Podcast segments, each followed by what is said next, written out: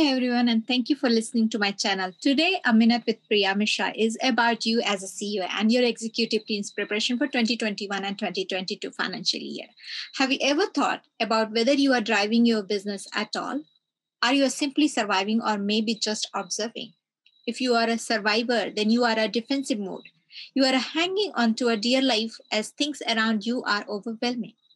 Your go to market strategy also seems stagnant if you are a spectator, then you are not responding to the situation, you are only reacting.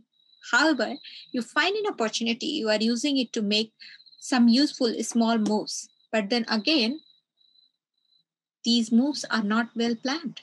Here is a tip the best way to prepare for 2021 is to be a market leader or a driver you must identify and service all the key consumer requirement at any given point in time to keep your commercial engine well oiled with this you can keep your organization mobilized while stimulating your organic growth rate if you are looking for more information about sales marketing and organization strategy and challenges resolutions speak to me at 61 2837489 or send me an email at dm at priya.sydney.